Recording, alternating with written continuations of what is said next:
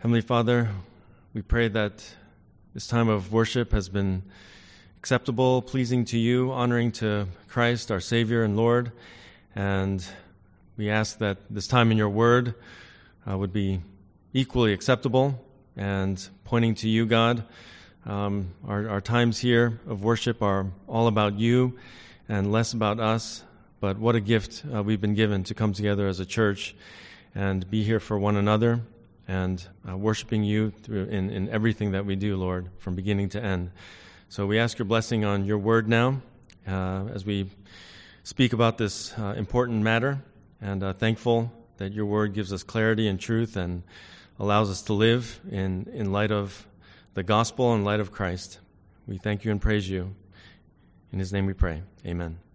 Well, I've preached the last two Sundays about the purpose of the local church and I trust it's been helpful for our understanding uh, why we are here, why we exist, why we do what we do, and uh, how wonderful it is that God gives us such clear instruction in His Word about our purpose.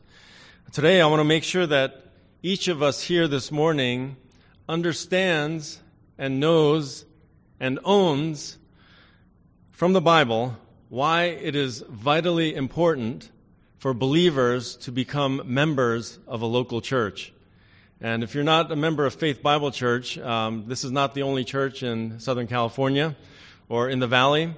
But the point is that we would understand and know and own why it's so important, according to the Bible, to be a member of a local church body. I want you to know for yourself and to be able to answer others biblically. If they ask you, why should a Christian become a member of the local church? does the Bible say anything about church membership? And where? Where does it say it? And I think it'll be helpful just to define really quickly what church membership is. Because okay? just kind of going to a church every Sunday is not church membership. So, definition it's the formal commitment of oneself to an identifiable local body of believers in Jesus Christ who have joined together for specifically divinely ordained purposes. Okay, I'll say that again. What is church membership? It's the formal commitment of oneself to an identifiable local body of believers in Jesus Christ who have joined together for specific divinely ordained purposes. And again, those purposes uh, we talked about the last two Sundays, right? So I, would love to try to help you guys remember these kind of things with, um, you know, just helpful consonants. So it's W and E, right? Worship, exaltation, edification, walk, equipmentation, work, and evangelization and witness. Okay, that's the purpose, plain and simple, of any faithful, biblically minded local church, Christian church. All right, so the church is called two main things in the Bible, in the New Testament. They both begin with B, they happen to. One is the bride of Christ, and the church is also called the body of Christ. Believers in Jesus are all members of the body of Christ. 1 Corinthians 12, 13, I believe, was that part of uh, today's Sunday school lesson? Yes? No? All right. So anyway, 1 Corinthians 12, 13. Listen, it says, For by one Spirit we were all baptized into what? One body. Okay, so when it says we were all baptized into one body, um, it's not talking about water baptism, and it's not talking about a physical body or a physical church building. It's talking about spiritual immersion, spiritual unity, and a spiritual body of believers. That's what 1 Corinthians 12 is talking about. By one Holy Spirit, we were all baptized into this one body. It says, whether Jews or Greeks, whether slaves or free, we were all made to drink of one Spirit. Okay, so it doesn't matter what your background is, what your education level is, what your social standing is, whether you're rich or poor. If you're a believer in Christ, we're all part of one beautiful body. And so, Part of the Holy Spirit's work when a, a sinner gets converted to Christ is to make us into members of Jesus' body. Okay, it's the universal church. Like I said last week, it's all across the planet, all across the globe. We're all a part of one spiritual body in Christ. Jesus is our head. He's at the top. He's the authority, and we are his body. And because a believer is united to Christ and other members of the body universal, um, we are qualified now to be members of a local expression of that body, which is the local church, the local assembly. Okay, that's the primary requirement to become a member of a local church. Okay, that you are a true believer in the Lord Jesus Christ. You're saved, you're forgiven, you're a Christian person. Okay, you're a born again person who's been made new in Christ.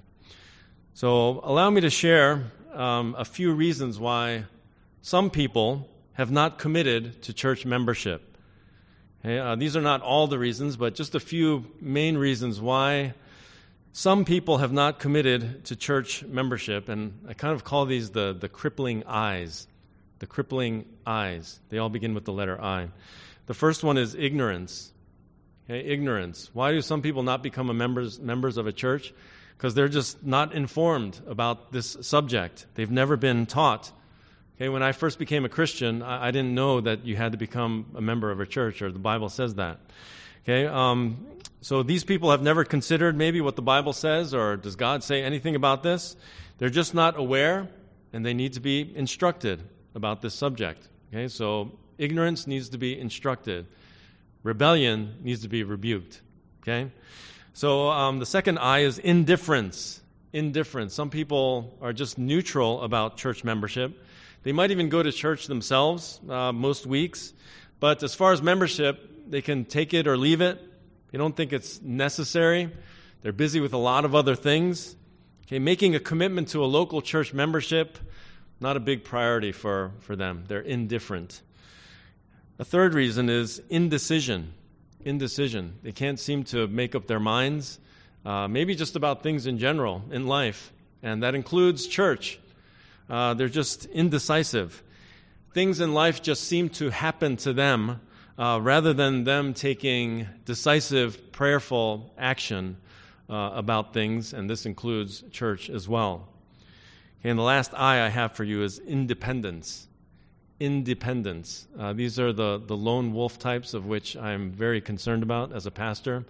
Uh, lone wolves don't make it very far by themselves. Uh, the Christian life is not meant to be lived alone and I'm finding myself regularly needing to um, help people with this independence. They don't like others to be in their business. Uh, they don't mind friendship and you know nice people, but they really don't want accountability for their lives. Okay, so they're kind of living isolated and independent, and um, they might come to church every once in a while just to get what they need, but that's, that's what it's about. So there's, there's pride attached to an independent spirit. And so they think they're fine as Lone Ranger Christians. They claim, I'll always have my faith. It's kind of just me and Jesus. Okay, we're good, but I don't need the church. Right? So these are folks that, um, you know, you find as you try to serve them and minister to them, interact with them. 1 John 2 19, right? They left us because they were never of us to begin with. And so, with those eyes, I'll add uh, one more that doesn't begin with an I, and it's uh, unbelief. Unbelief. Why do, why do some people who claim to be Christians uh, not commit to church membership? Because of unbelief. They actually are not saved. They don't know in a saving way um, the Lord Jesus Christ as their personal Savior. So, this includes some people who come to church week after week, month after month, even year after year. And they sit in the pew and they hear the word. They might even hear the, the gospel being preached, and yet they've never been converted yet to a saving knowledge of Jesus. So, whatever the case, whatever the reason, as the shepherd of God's flock here at FBC, uh, these are problematic. Okay, this is very problematic. Whether it's because of ignorance or indifference or indecision or independence or unbelief, this is problematic and concerning.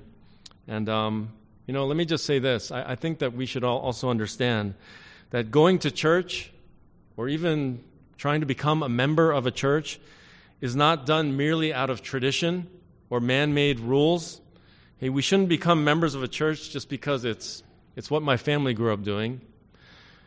Um, church membership is not simply a, a social club or a social activity, something we do just because our friends do it.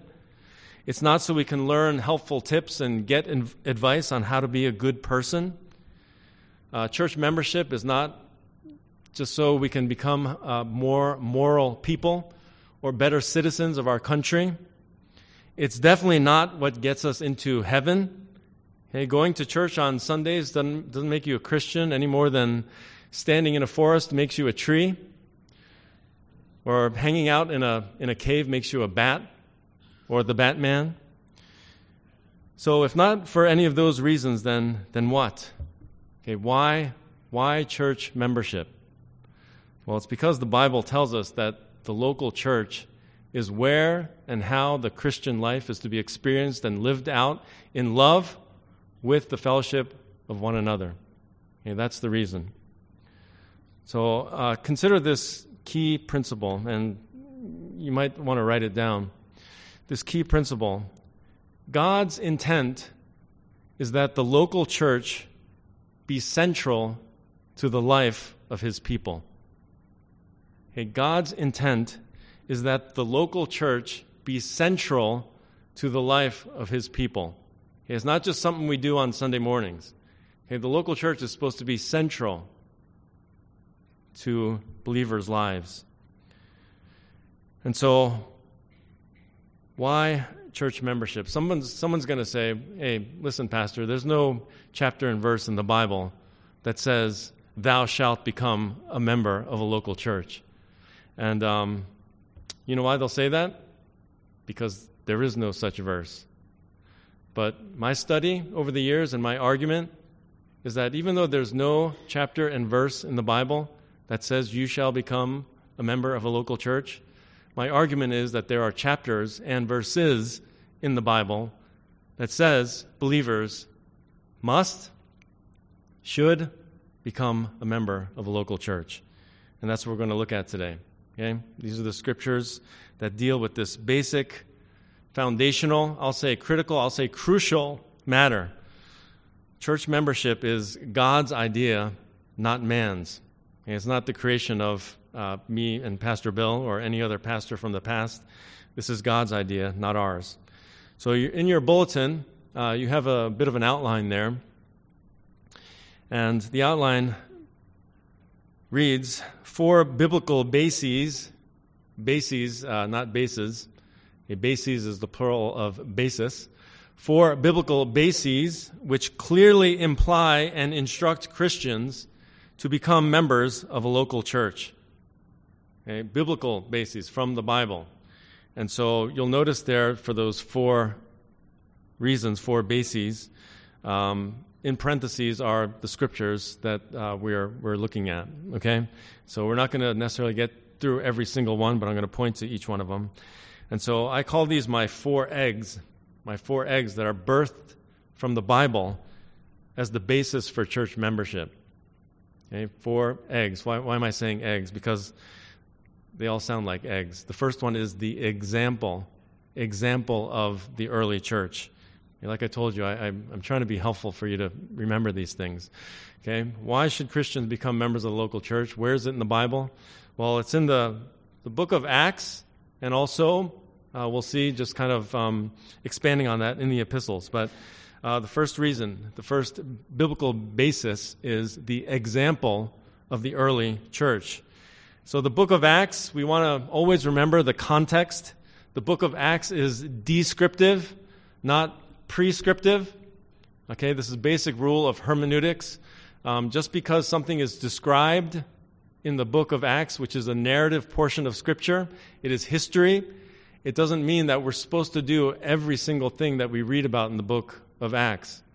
For example, just because Paul could um, heal people uh, by not even touching them, but by them touching his handkerchief, doesn't mean I should walk around in a hospital and throwing my handkerchief around and thinking because I'm a Christian and I'm a pastor that anybody who touches that handkerchief is going to get healed.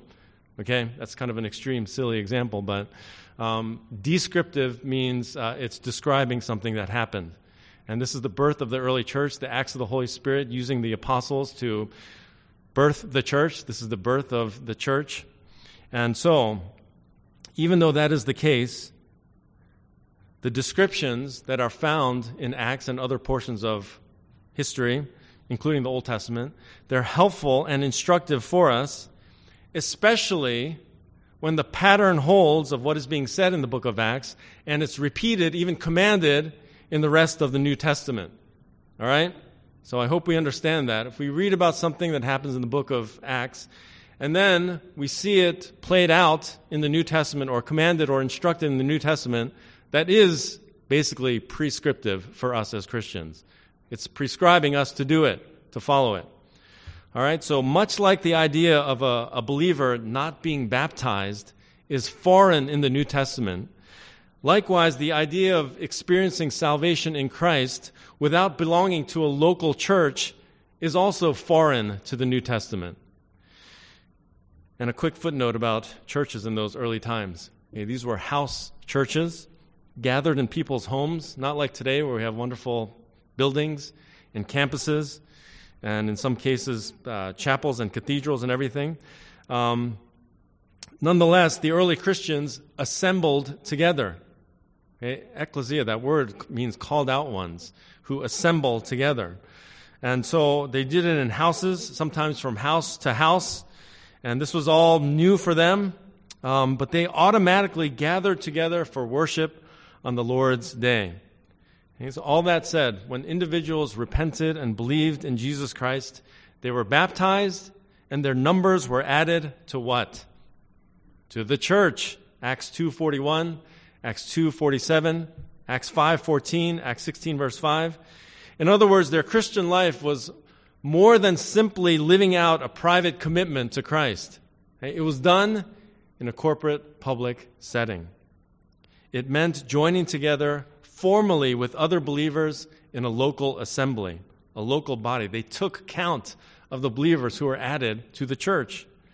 And they were devoting themselves to teaching of God's word and fellowship, like we read in Acts chapter 2, that famous passage, right? Verses 37 to 47. Their worship and life together included the breaking of bread, okay, observing communion, praying together, sharing in life, caring for each other's needs, both physical and spiritual. And also, listen to some of these phrases in the book of Acts. Okay, this, this terminology fits only with the concept of church membership. Acts 6, verse 5, it says, the whole congregation. The whole congregation. Acts 8, verse 1 says, the church in Jerusalem. Okay, a particular local body that they were talking about. Acts 9, 26, the disciples in Jerusalem. They were gathering together uh, in, in a particular place. Acts 14, verse 23, it says, in every church. In other words, there were different gatherings of local bodies in different houses. Acts 15, verse 17, it says, the whole church. Acts 20, verse 17, it says, the elders of the church. And now there's particular people who are leading the church, and that one's in Ephesus, Acts 20, verse 17. So, further, after the book of Acts, have you ever considered who most of the New Testament letters were written to? Who are most of the New Testament epistles written to? That's right, the church.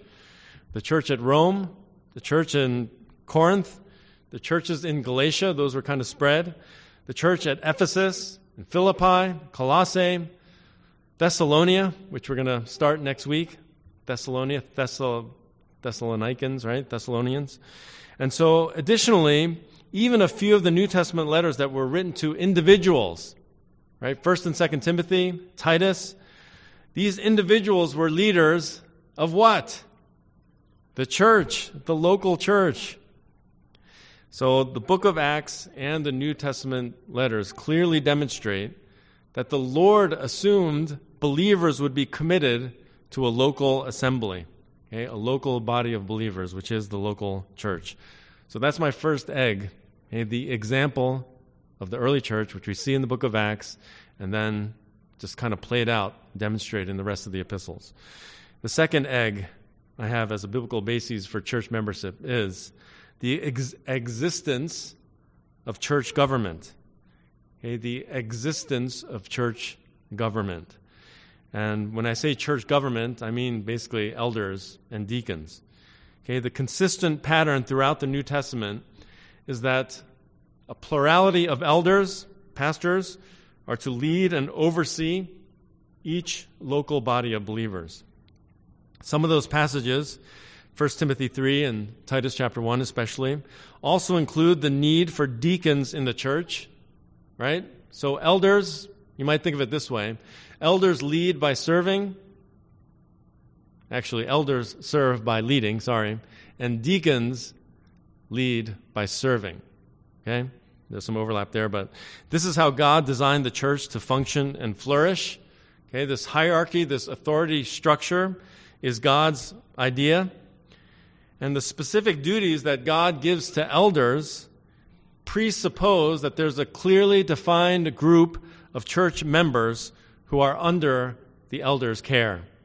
And those responsibilities include shepherding God's people, Acts 20, verse 28, 1 Peter 5, verse 2, uh, to labor diligently among them, that's our part of our job description, 1 Thessalonians 5, verse 12. We are to have charge over the flock, which is in also 1 Thessalonians 5:12 and 1 Timothy 5:17, and also to keep watch over their souls. Hebrews 13:17. The Bible says in that verse that the elders of the church will give an account to God for the individuals allotted to their charge. Hey, I and Pastor Bill, we take this responsibility very seriously that we're going to give an account to God over our spiritual oversight of you all. The clear implication with these responsibilities is that there is a distinguishable, mutually understood membership in the local church. Okay, in other words, uh, pastors and elders can shepherd the people and give an account to God for their spiritual well being only if they know who the church members are. I and Pastor Bill can only provide oversight for those who've committed to Faith Bible Church membership. Okay, we need to know who is part of the flock and who is not. So we are not responsible for the spiritual oversight of a man we see almost every time we meet at Panera. Um, there's a guy who comes and, and talks with us every time, and he's, he says he's a Christian, and we talk about some things, but uh, we love to talk with him. We love to reach out to him. And yet, we're not responsible primarily for his spiritual oversight. So, on a related note, I think we should understand this that pastors and elders are not primarily responsible for the spiritual well being of every single individual who visits the church or those who attend sporadically. Okay? Again, obviously, this doesn't mean that we don't care for every single person who God brings to our church. Of course, we care. Of course, we want to reach out. Of course, we're trying, trying to minister and serve people, every single soul that the Lord brings to our church. But our primary duty is to shepherd those who have submitted themselves to the care and authority of the Faith Bible Church elders here. And this is done through church membership. Hebrews 13, 17, it says, Obey your leaders and submit to them. So, who are your leaders if you're not a member of a church? Okay, that verse is very important. It implies that every believer who knows who it is that they must submit to. Okay, it, it clearly assumes uh, um, defined church membership. Okay, part of joining a church means you are placing yourself under the authority and oversight of its leaders. And truth be told, becoming a member uh, of a church helps the pastors and elders of that church be more faithful shepherds. Okay? So the existence of church government is another biblical basis for, for church membership. The third one, the third egg, is the exercise exercise of church discipline. And this is found most famously in Matthew chapter 18, verses 15 through 19, where Jesus outlines the way that the church is to seek the restoration of a member who is in sin. Okay, 1 Corinthians 5 also uh, speaks to that. But um, this, this uh, process, which is famously known as church discipline, I sometimes call it church restoration because that's the hope and aim. But uh, it's a four step process. Let's turn to Matthew chapter 18 for a brief moment here. Matthew chapter 18. Turn in your Bibles there. The exercise of church discipline, these four steps. So, verse 15, Jesus speaking here, he says, If your brother sins, and obviously he's not talking about your physical brother who's not a believer, he means brother in Christ, a Christian. If your brother sins, go and show him his fault in private. If he listens to you, you have won your brother. So, when a brother or sister in Christ sins, he or she is to be confronted privately by a single individual. Folks, this, this uh, process of church discipline, it sounds very formal and stern and, um, you know, hard and stuff, but it can be a conversation, right? Someone's in sin, you just go talk to them. And it could be one and done. There's no need for any of the other steps. And truth be told, that's usually the way it happens, right? So somebody is confronted and they, they recognize they're in sin. I'm so sorry. Please forgive me. Or who do I need to ask forgiveness? And it gets forgiven and we're done right? That's how Jesus wants his church to function and flourish in unity. And so, um, you know, let me just use the example of uh, adultery. Okay, let's say someone is, is caught in the sin of adultery, as awful as that would be. Um, you, you, wouldn't expect it at a Christian church, but you know what? Sometimes it happens. And um, is that a private matter? Right, just with them and the family. Let's not. Let's not. You know, that's too too sensitive. Let's not talk. Um, not in the church, loving church family, it's not. If you love someone and they're in that kind of sin and they're part of the church family, you're to go to them and confront them. And you know what? If, if they're turned from their sin and they repent, uh, you've won your brother, you've won your sister, and uh, they're restored. The second step, though, if they refuse to repent, is verse 16. But if he does not listen to you, take one or two more with you so that by the mouth of two or three witnesses every fact may be confirmed. If they refuse to repent, that individual who confronted them is to take one or two other believers from the church along with them to confront this one who is in sin. And if he repents at that point, if she repents at that point, praise the Lord, right? Doesn't need to go any further. And again, this is Jesus in his wisdom and love giving us instruction how we're supposed to deal with sin in the church. But uh, the next step, if we refuse to listen to them, this two or three that has been brought along, says, tell it to the church. Okay, if the sinning brother or sister refuses to listen to these, this next uh, small group of people who is, who is confronting them, uh, it's now being told to the church. It has to be told to the church. Why is that? So now the whole church knows, and the whole church can come and pray and also have opportunity to go and have a discussion, a conversation, a confrontation with this person and call them to repentance and return to Christ and return to the church. And so the last step, okay, by the way, it's not to be shared on, on social media. Uh, it's not to be shared with other members of local churches and have it be a, a source of gossip or rumors to other churches.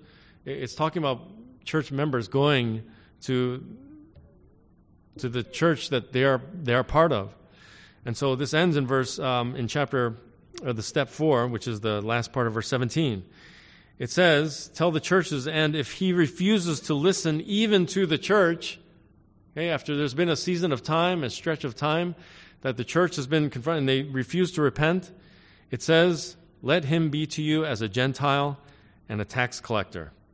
Okay, in other words, they are to be basically banished from the local church of which they were a member. Okay? And so treated as an unbeliever because they are demonstrating no fruit of salvation, no fruit of genuine faith in Jesus by their refusal to repent of their sin. Okay, so in 1 Corinthians 5, which I, I mentioned before, um, Paul rebukes the local church at Corinth uh, for not disciplining gross sexual sin, gross sexual immorality of the incestuous kind. And he's saying, Church, what are you doing? Tolerating sin and boasting about it. So you should have, you should have put them out okay, after the steps of church discipline have been established. And so the point is this the exercise of church discipline presupposes that elders of a local church know who the members of their church are. And again, that the for us here at, at Faith Bible Church, we're we're not um, responsible or authoritative over disciplining a member of the church down the street. Okay, whether it's Grace Community Church or First Baptist Church uh, of, of Canoga Park, like that's not our primary responsibility, nor is it any realm of our authority, uh, me and Pastor Bill. Okay, you must be a member of a church to receive such discipline, such loving care that seeks to restore your soul and your standing before the Lord and in the church body. So, the exercise of church discipline is another clear biblical basis for church membership. Okay, the last one is the exhortation, exhortation of mutual edification. You have some blanks there, all these four eggs. The fourth and final egg is the exhortation of mutual edification. And the New Testament teaches that the church, as I said, is the body of Christ, and that God has called every member of that body to a life devoted to the growth of that church body. We saw that clearly last week as I preached about the purpose of the local church. From Ephesians 4, we were in that text uh, starting in verse 11, um, but elsewhere as well. We saw that all believers are responsible to edify one another, to practice those one another's of the New Testament. That's what I mean when I say mutual edification. Okay, mutual means you're doing it to each other, right? It's not just one sided. So, mutual edification, the one another's of the New Testament, using our gifts, our abilities to build up each other in the local church. Okay, there's over 60 of those one another's in the New Testament. 47 of those verses are imperatives, okay, commands given directly to the church. Mutual edification, once again. This means offering ourselves to one another to be encouraged, rebuked, corrected, cared for, and served. And I think those of us who have been around for a while uh, have noticed that we live in such a low commitment culture. Uh, this has happened more and more over the years. There's no sense of loyalty, whether you, you look at the business world or the sports world or uh, whatever. Um, and this, this affects the church as well. Okay, becoming a member of a church is is like making a, a countercultural statement. Okay, you want to be a countercultural revolutionary? Become a member of the local church. You're going against the tide of the world and society and our culture these days. By becoming a member, you're saying, I am committed to this group of people, and this group of people is committed to me. I'm here to give more than to get. Does that sound like counterculture to you? Most of us think of counterculture and you, you think of like the 60s hippie movement, right? Just peace out, smoke out, drop out, all that. No, counterculture is being a Christian and being a faithful Christian. And um, membership says, I am part of something bigger than myself. Okay, I'm not just one of a just kind of separate group of 100 people, 100 individuals.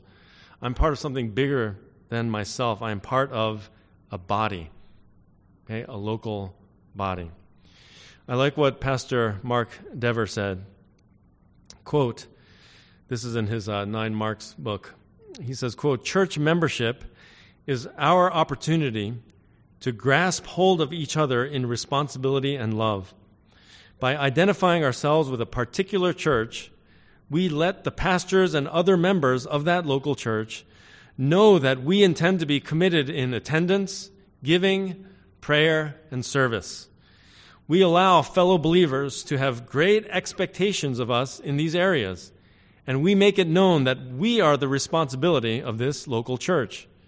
We assure the church of our commitment to Christ in serving with them, and we call for their commitment to serve and encourage as well. End quote. I think that's helpful for our understanding of, of what it is to be a member of a local church. We're, we're just, you know, this is not a, a Sunday social club, right? So, just very super quickly and briefly, we talked a little bit about the one another's last week already. So, let me just give you some helpful categories of these one another's. Okay, roughly a third of these one another commands in the New Testament um, are about Christians in the local body loving each other. Okay, one third of them.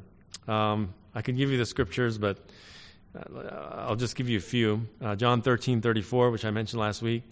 John 15, 12. Romans 13, 8. 1 Thessalonians 3, 12. We could go on, but just a few examples. Love one another, just straight up. That's what it says. Um, through love, serve one another. Galatians 5, 13. Uh, be devoted to one another in love. Romans 12, 10, which uh, we read earlier today. Okay, so love is about one third of those one another's. Another third is about dealing with unity in the church. Dealing with unity, how important that tells us uh, unity is to Christ, how he values unity. There's one third of the one another's um, deal with that particular aspect of our life with each other. Mark 9:50 Jesus says be at peace with one another and then that goes to the New Testament Romans 12:16 again, which we read earlier, be of the same mind with one another is what it says. And Romans 15:5 also. Um, 1 Corinthians 11:33 says wait for one another before beginning the Eucharist as, as an example of, of unity.